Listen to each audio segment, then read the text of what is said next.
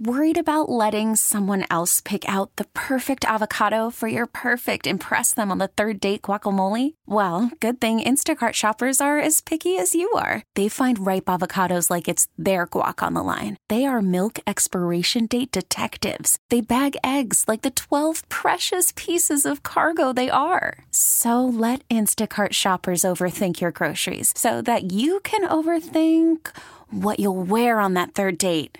Download the Instacart app to get free delivery on your first three orders while supplies last. Minimum $10 per order, additional term supply.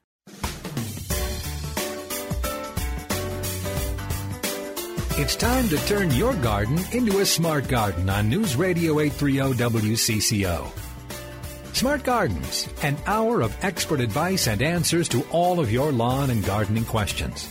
You can call 989 9226 or text us at 81807.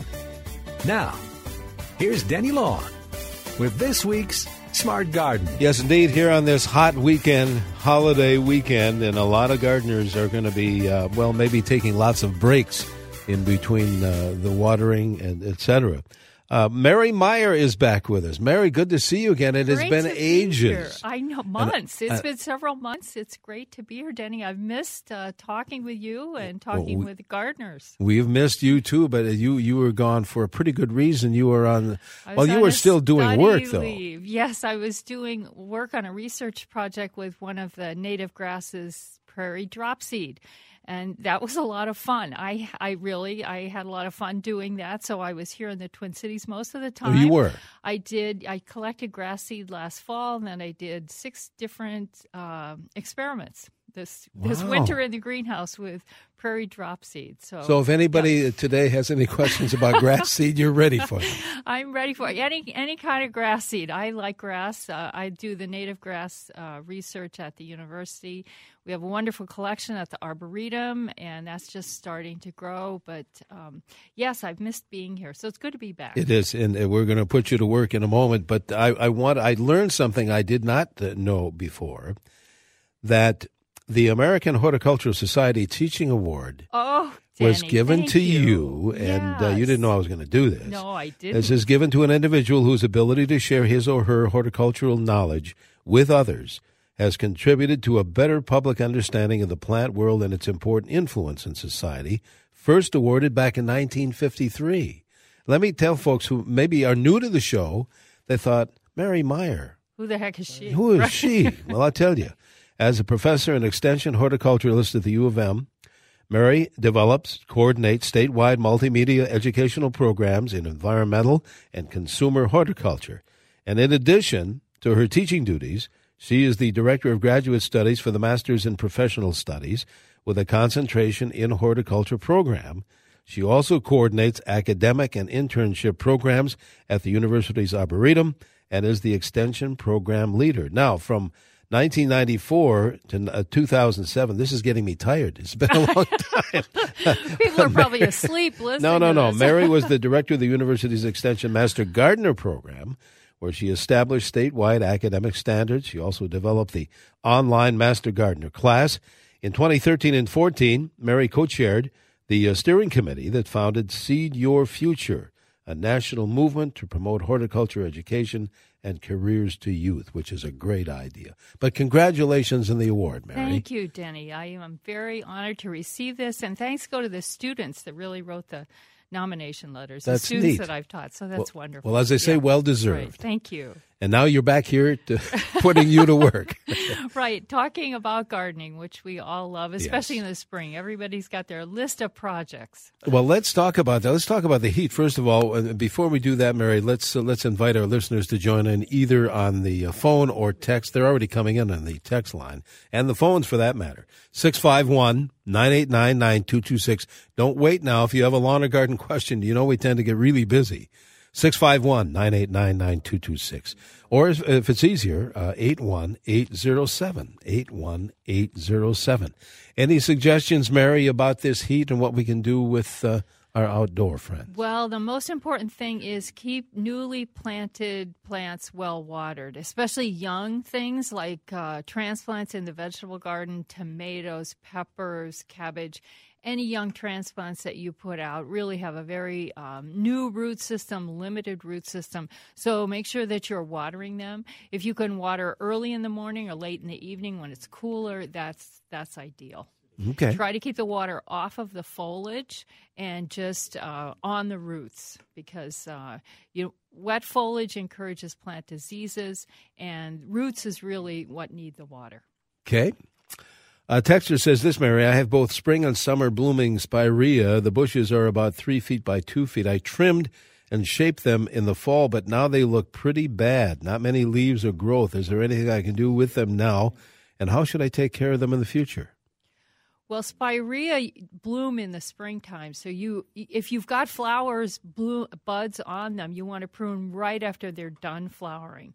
If you can't see any flower buds on it, you can go ahead and prune it right now. But the best time to prune is just when it's finished flowering in the spring. Okay. Let's go to the phones, Mary. Six five. There's a line open. Well, no, it's not. I take that back. Six five one nine eight nine nine two two six. Linda is calling from Columbia Heights, I believe. Linda, you're on CCO with Mary. Hi. Good morning. I love your show. I listen Thank- to it every Saturday. Thank you. Um, I am wondering how can I keep the neighborhood cats from using my vegetable and flower beds as litter boxes? Well, that's really tough. the the The best thing is exclusion, uh, some type of offense. Um, you might be able to put some other deterrent, like a dog, if you can uh, can uh, stake a dog out there, something like that. Uh, but otherwise, it's really exclusion. You, you know, the deterrents we use for birds are sound machines, uh, sometimes waving uh, the metallic uh, ribbons or uh, uh, mylar, what the mylar balloons are made out of. That flashing material is sometimes uh, a deterrent for um for birds. But with cats, it's very it, it's a much more difficult problem. They like the habitat that's there, so exclusion, uh, maybe talking to your neighbors.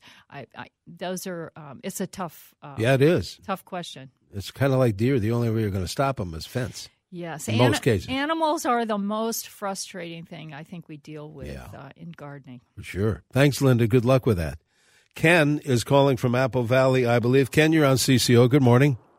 Hi. Say, I have um, just wondering what causes um, thin areas in my lawn. My lawn is real nice and thick, no weeds, but I have thin areas, and those thin areas are more prone to weeds and dandelions, and I'm just not quite sure what causes those thin areas. That's a good question. So I- would say if it it could be that there is soil compaction or something underneath the soil there. You might do some raking and see if you can find uh, roots from a tree that used to be there or some other type of obstruction that's in that area. Sometimes ants will actually uh, do enough damage that you can see thinning and uh, reduction of grasses. But I would try to do some inspection and see if you can um, see any physical reason for that. Otherwise, you could always do a soil test. That's a good thing to look at uh, for what's going on underground um, in your area. And then reseeding, you can do some spot reseeding as well. 651 989 9226. I want to mention to our uh, listeners, uh, Mary, that our, our proud sponsor, By the Yard, that family run business down in Jordan, Minnesota, is the sponsor of the show every week. By the Yard, best patio furniture your money can buy. We'll talk about that as we move uh, through the morning. Uh, texter, text number, by the way, 81807. Here's one, Mary. What's the name of the fungus that gets on tomato plants? I remember mixing two gallons of water and a certain amount of canola oil with the water. When do you spray the plants? And what is that fungus? Well, there are a number of uh, fungal diseases that get on our tomatoes early blight, late blight, septoria leaf spot. Those are the the main three that come in. They are not usually around this early. It's usually later, but it's all preventative. So the fungicides go on prior to any infection to make a preventative layer on the, the leaves. Uh, keeping water off the foliage, uh, keeping uh, moisture from splashing up on the uh, foliage. A mulch is a good idea around tomatoes. Uh, that canola water uh, spray is a home remedy. I'm not sure there's any uh, basis to that working. I haven't heard of that remedy myself. Um, I try not to use fungicides on my uh, tomatoes, but use cultural techniques to uh, reduce the chances of diseases. Uh, resistant varieties another good way to minimize disease there. Okay. Back to the phones we go, Mary. Ed is calling from Worthington, I believe. Ed, you're on CCO with um, uh, Mary. Good morning, Ed. Hello, Ed. Ed's gone back to Ed's he's gone. I think he has. Yes, or he's turned on the air conditioner. Uh, how about Ken in Blaine? Ken, you're on CCO. Uh, good morning. Uh, I have a PGM uh, rhododendron that I'd like to trim back a little bit. Um, can I still do that? Yes, uh, PGMs are those early flowering purple ones. They were beautiful this year. Um, and right when the once the flowers have faded and are gone, it's a great time to do uh, the pruning on rhododendron. So yes, you can do that now. Texter says, uh, "Mary, my tulips are done blooming. What should I do with them next? Cut the leaves?" No, we like to leave the foliage till it dies and turns brown on tulips, unless you never want to see it flower again. Um, the flowers come next year from uh, photosynthesis and storing food that the leaves are going to do between now and when they die. So leave that foliage. Uh, hopefully, there's some other plants coming up around them, and you won't notice them as they're getting brown. Very good, Mary. Hang on. We'll take a quick break here. We have more show to come here on our Smart Garden Show on CCO. Folks, hang on the line. Those are there, and we'll get uh, some text messages answered as well.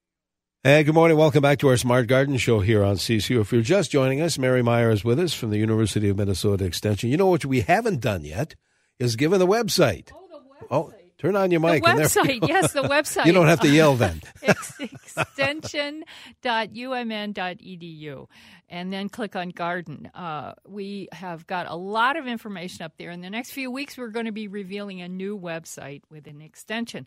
But uh, there, the information is there to help you identify plants, identify insects, uh, any type of seasonal problem you've got in your garden. It really is. A, I say Very it every helpful. week. A tremendous resource. Right. And what's going on at the Arboretum? Talk about oh, another the resource. arboretum it looks glorious the the lilacs are just super now this year the crab apples were beautiful my Yes. daughter said to me yesterday mom i want you to work on crab apples they don't last long enough Do that, will you?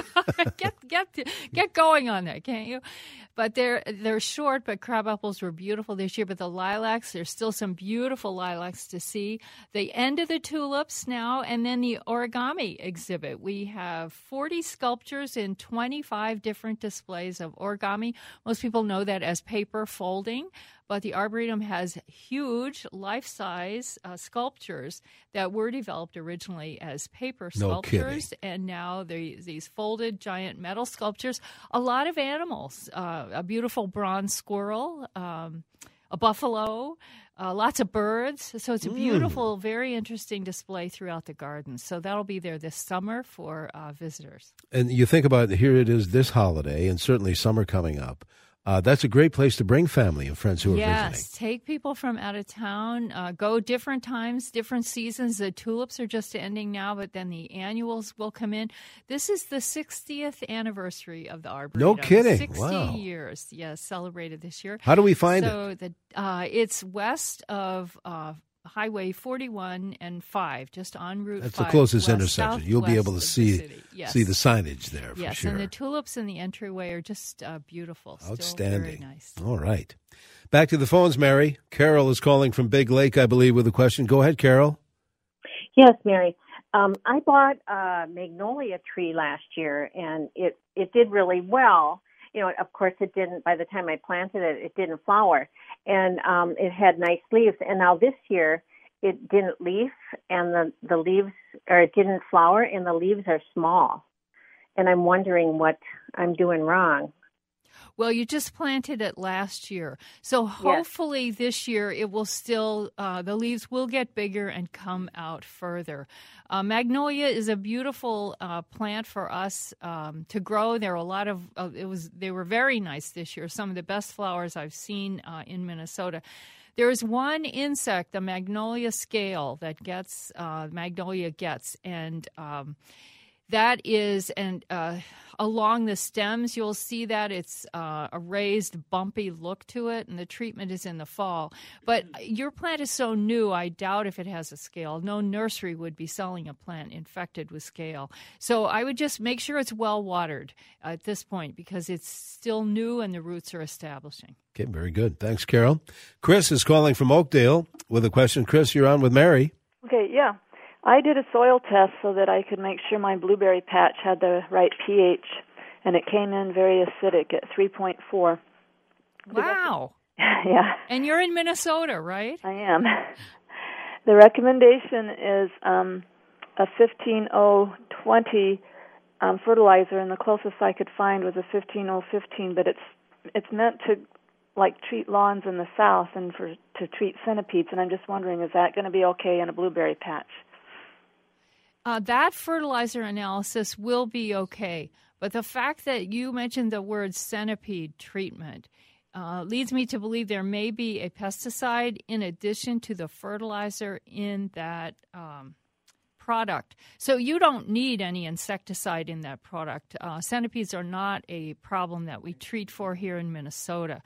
But that analysis will be fine for your blueberry patch from a fertilizer standpoint. Okay, good. There you go. 651 989 9226. Text is 81807. As usual, we have a bunch of those. Uh, let's see. Here's a text. Grass seed earlier, Mary. What's the best grass seed texture says for clay like soil? Sunny, shady, mixed areas. Which seeds are the best? Well, we still recommend in Minnesota a, a combination um, for lawn seeding. Uh, um, and improved Kentucky bluegrass, uh, some perennial ryegrass, and fine fescue. My personal favorite is a blend of the fine fescues, multiple different types like that. But most sunny lawn mixtures sold in garden centers in Minnesota will have those three kinds of grasses. They will sort themselves out in the sunny and shady areas so that you have a complement of different kinds uh, for uh, diversity in your lawn. So if you have full sun and clay clay soil, I would recommend the mixture Kentucky bluegrass, perennial rye, and fine fescues. Okay. Hang on, Mary. We'll uh, take our usual bottom of the hour break. We have another half hour of the show to go.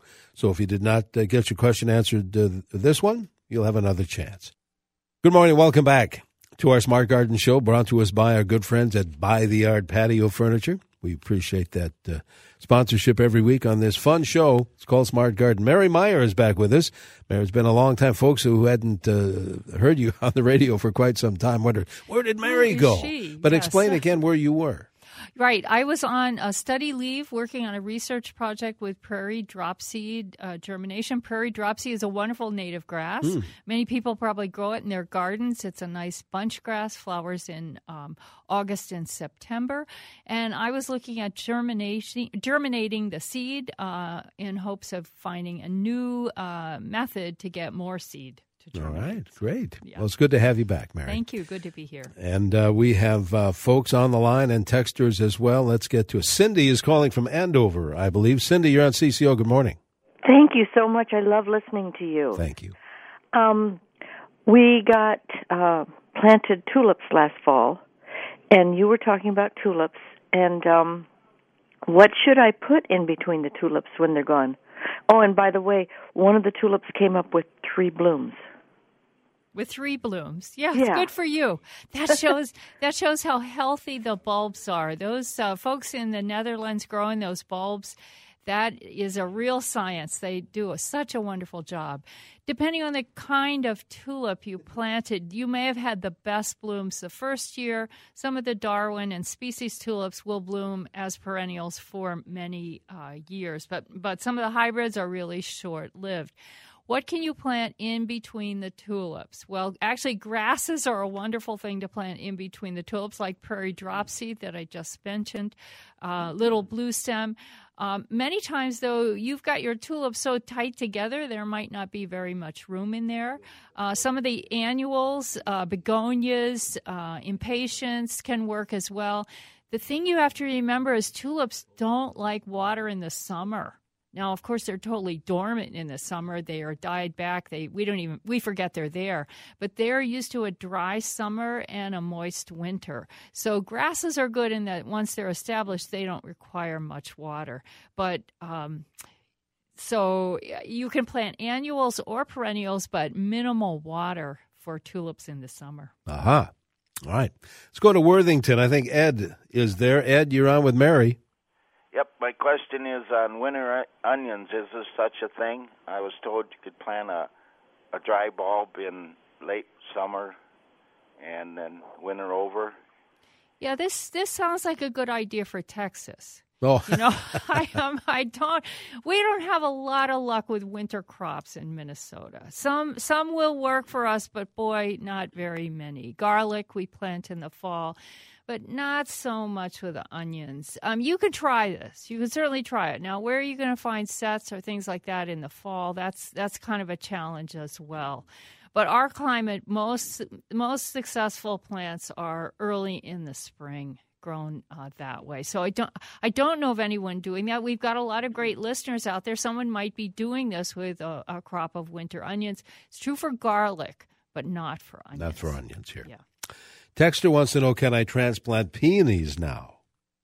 This is probably the worst time to try to transplant peonies. They're they're just getting their buds on. Some of the early ones are starting to bloom at the arboretum. Oh, the peony walk will be beautiful in another week at the arboretum. It's just a gorgeous uh, thing, and peonies like our cold weather uh, conditions. But the fall is when they are kind of dormant, and that's when to transplant them. If you must do it now, you can, uh, but they you will sacrifice all the blooms for this year and maybe for next year. Be very careful to plant them at the same depth they were growing before. As you recall, Mary, we had a caller earlier in the show about a cat using someone's yard, a neighborhood cat, as a, a, a sandbox. Right. Yeah. Uh, Verdella is on the line with maybe a cat remedy. Uh, be gentle now, Verdella. What's your what's your remedy, yes. please? Um, I have a remedy. I bought a Bonide product from Walmart. It's called Go Away. It's rabbit, dog, and cat repellent. Ah. It really works, but it's peppery so be careful so you don't breathe it in. Oh, that's a good point. Well, there, there again, uh, I don't know who Verdella is, but Bonide is a sponsor too of the show, and yes, uh, that's a great product. That's the capsicum, uh, the the pepper product for animals. It can, they can react the same way we do, and if they get it on their paws, their hands, and so on, and then they eat it. I've seen squirrels get it on their face, and they just kind of go crazy, rubbing their face because where did this come from? Of course, they're yeah. So uh, capsicum, if you probably have to reapply it, but but thanks for that um, that testimonial of what's worked yes, for you. Good deal. Thanks, Verdella. Uh, Tester said uh, rhubarb is going to seed. I've never had that happen. Do I just cut off the seeded part or what? Yes, cut off the seeded part. Uh, this is a sign that your rhubarb is robust, good, and healthy, but you don't need the energy to go to the seeds. You want it to go into more uh, stalks and foliage. So your plant is probably at its peak in growth and a good time for picking and um, and using it. Very good. Yeah. Back to the phones. Jean is calling from Woodbury. Jean, you're on CCO with Mary. Thanks a lot for taking my call. Mm-hmm. I have a question about the rosebud tree. We have one that was over five years old, and we have a son in southern Minnesota whose rosebud tree was over 10 years old. Both of them died this year, and we were wondering why. Yes, I, I think you're referring to the red bud tree. A red bud. Red yes. bud tree, yes. yes. This is a native small tree. It has those uh, purple, magenta f- flowers that come out before the foliage. This tree is uh, marginally hardy in Minnesota. We have a Minnesota strain that's uh, grown and sold, and that's the best one. But unfortunately, with the winter conditions that we had, uh, we are just now learning what plants could not tolerate the, the open and erratic winter temperatures that we had. So I'm, I'm sorry that yours are dead. They may sprout from the base. Uh, and then you want to look for a Minnesota hardy redbud strain to replant that. They are a beautiful tree. Mm, all right.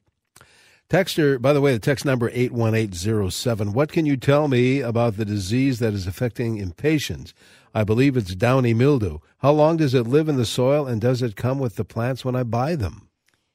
Uh, yes, this is a devastating disease. It's been very, very difficult. Uh, the good news is, is the breeders have now uh, sequenced the entire impatiens genome. This is the good news. So we'll figure out how to control it, and there are resistant ones now coming into trials, but they are not on the market yet. So, as a homeowner, if you've had this problem, the best thing is do not plant the typical old impatiens walleriana. New Guinea impatiens are resistant to this um, powdery mildew the, that is a problem. It comes in on the plants usually. Um, it's short lived in the actual soil where it's been, but it is very prevalent and can just really in 24, 48 hours take out an entire bed. So, very Wow. quick death. The best thing to do is not to plant the traditional impatiens. Uh, put in begonias, put in New Guinea impatiens, put in some other plants, other types of plants. Before we go back to the phones, let me grab another text here. Uh, Mary, I do not have a deck or balcony. I do have west facing windows.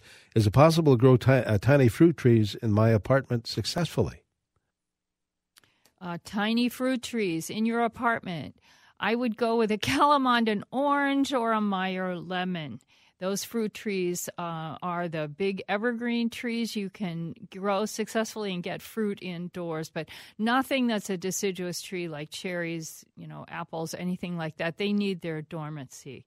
So um, that's a challenge, isn't it? Well, what I can you grow. I know. indoors with get a Limited. to get a fruit on. But I have an old Calamondin orange, 50 year old orange, and I have some younger Meyer lemons. Uh, the larger garden centers are selling uh, the Meyer lemons. You can find those locally, and they're amazing at how they will fruit uh, indoors. Can you actually eat the stuff? Oh yeah, All yes. right. I, I yes, I made a Meyer lemon cake last week for No. the grass volunteers at the arboretum. Yes, I have some in my refrigerator now. I harvested six. Outstanding. That's good. So yes, you you that's your best bet. Really, Best the bet, oranges. You probably didn't think of that, but that's the best bet. Good deal. All right, we need to take a quick break. We have folks on the line. Hang on, we'll be back in a moment with more calls, more text messages on our Smart Garden Show on this hot holiday weekend. Good morning. Welcome back to our Smart Garden Show around every Saturday in the 8 o'clock hour, brought to us by By the Yard Patio Furniture. Mary Meyer is back with us. And Mary, we have callers and we have texters to help out here. Let's see how many folks we can uh, we can help out here. Who has been with? Gene is calling from Eagan, I believe. Go ahead, Gene. Good morning. Morning. I always get going a little too late in the spring with the transplanting that I vowed to do the year before. I'm just wondering if I can divide and or transplant daylilies and irises all summer or any other plants like coral bells. I wanted to transplant a couple of those. I heard you say no to the peonies. That's another one I wanted to do, but how what are the rules for dividing other plants during the summertime? Well, the rules usually are you um, divide them far away from their flowering time. So, because peonies flower early in the spring, we divide them in the fall. Iris, they go kind of dormant in late July and early August, and that's an ideal time to divide them. The two exceptions to this, I think, are daylilies and hosta. Daylilies and hosta have a bigger root system, a fleshier root system, and they are a tough plant. So I have successfully divided those all summer long. So the, the daylilies you can certainly do right now. Coral bells are a little bit uh, tougher. They're a little bit more um, difficult. I've had a lot of those die for me. If your plants are lo- growing well and robust, you could do those now this spring as long as you uh, keep them well watered. All right. Very good, Gene. Thanks for the call. Uh, let's see who's next. Linda is calling from Bloomington. Uh, hi, Linda. Hi there. Uh, good morning. Uh, my question is about yews, uh, uh, well-established old plants that the rabbits have decided to gnaw on the bark. I know that the needles are toxic, but is there anything to treat the bark so that we don't have all the big dieback and the yew plants? No, other than excluding the rabbits from that area or getting rid of the rabbits, that's your only uh, choice. Yews are pretty tough, and if they're well established, they've got a big root system, they can often sprout from uh, dormant buds along the stem. So I would give them quite a bit of time. I'd wait another couple weeks and see if they don't resprout even from the base or different places and start to grow. But yes, this the past couple years have been just uh, very difficult difficult for rabbits and rabbit damage. It probably would take a lot of spray too if you wanted to spray that uh, that right. stuff that we were talking That's about right. earlier. You'd have to really get down into the plant, Yeah. do a lot of spraying. Yes. All right. Uh, let's see. There's te- we have a bunch of text messages. I planted a new rhododendron last spring. It bloomed last spring. Looks healthy this spring, but did not bloom. Has no buds. I did no pruning. Any ideas why it did not bloom? No. Uh, so no buds. I'm not sure if you mean no flower buds or no. Um, uh, hopefully, it's still got green leaves on it. If it is a rhododendron and uh, has evergreen, it's still got the green leaves. Um, I would just make sure that it's well watered and. Um, and and growing okay. You might see new growth on it, and that's an indication that the plant is healthy and well. Uh, if there are no buds at all and no leaves on it, then I would look at the warranty that uh, from if if it's still a plant under warranty and talk to where you purchased it. On the phones, Joyce in Stillwater is calling in. Joyce, what's your question for Mary? Yes, good morning, Mary. Excuse me. I have a new fence in my pasture. I have llamas in there, and my question is could I use Roundup along the two bottom, uh, the grasses have grown up, old grass and new grass? Could I use Roundup to kill those grasses without affecting my llamas? Hmm. Yeah, that's a great uh, question, Joyce. I, I don't think Roundup is any more toxic to llamas than it is to us. So it has a low mammalian toxicity. Uh, however, you the main thing you want to do is read the label and follow the directions according to the label. I don't know what the Roundup label says about animals and treatment uh, near animals. Ideally, you could use that along the fence base and exclude the llamas for a certain amount of time, uh, pasture them somewhere else, or keep them out of the area at least for like 48 hours. But the label is going to tell you the best directions. That's a good point. Yeah, always read that label. Talking about critters, it looks like on the show uh, today a little bit. How do you get rid of, Texter says, ant hills in a lawn? Well, I know what you guys have recommended before. I think it was a Julie, maybe you, Mary, that uh, boiling water. Oh yeah, I use well. I use boiling water on my uh, brick walkway. Uh-huh. Boiling water will kill the grass as well. Okay. So, but it will kill the ants and it will kill the grass. So, raking out the area that you know you want to get to where the queen is, destroy the queen, and then the ant colony goes away. They go to another location. Uh-huh.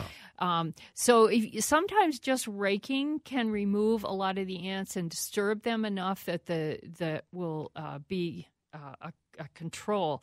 Um, I was just talking to some friends about this. There is a new bait that I'm going to be trying that is supposedly a sugar bait that goes back to the ants carry back to the nest and actually kills the queen. Uh-huh. because all ants are built around this queen and if you can get to the queen you could the, the nest will then go away. We actually have quite a few ant hills at the arboretum in the grass collection. In the bunch grasses themselves seems to be a nice dry place for ants to start living so uh, we other when we tear that up and try to find the queen, of course we kill the grass that's there. So it's a it's quite a problem. So I'd start by raking. Okay. The first Start with there. See what Yeah. happens. A texture says just about a blue muffin viburnum. What's the best pollinator and how far away can it be planted? A blue muffin doesn't need a pollinator. That's a beautiful plant. I've planted uh, two or three of those. And uh, yes, very nice native viburnum with the blue uh, berries on it, mostly blueberries in the fall. So no pollinators uh, needed. I think I know what your answer is going to be to this question. Is it too late to apply crabgrass preventer? Well, you know, I've been trying to look that up to actually see. Such a weird year for It really has It really has been a weird year, but I think it's, it's probably already germinated in the Twin Cities. Now, northern Minnesota, it's it's just you know, I, I hate to say, I don't know what's happening up on the shore of Duluth up there because it may not be germinating yet.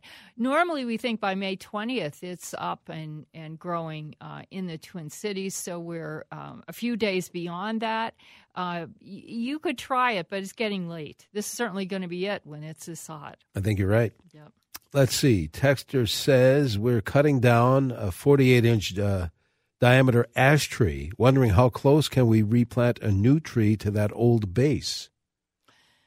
Well, what's going to limit it is where you can get to shovel in the ground because the the big root structure that's there with a tree that large. So I would plant it as close as possible to uh, if you that's where you want it, but it's really limited by the big flare roots that are coming out there. But good for you. You're planting another tree, probably not an ash. We all need to be counting the ash in our properties and uh, acting accordingly, preventing treat use preventative treatment or plant something else, other trees. Good point. Uh, oaks, uh, American elm. I planted a St. Croix American elm this spring in my own You lawn. did? That's Oh. a resistant uh, uh, American elm. But white pine is a great tree. Uh, red oaks, our native uh, bur oaks. Lots of other good choices. We are just about out of time, but I, I wanted to to alert our friends, and I, we mentioned it earlier, Mary, about the arboretum for folks that that have never been there. Oh, this is uh, a What real what are we going to see there? You have about a minute. You are going to see a lot of blooming plants. The end of the tulips, the lilacs are at their peak.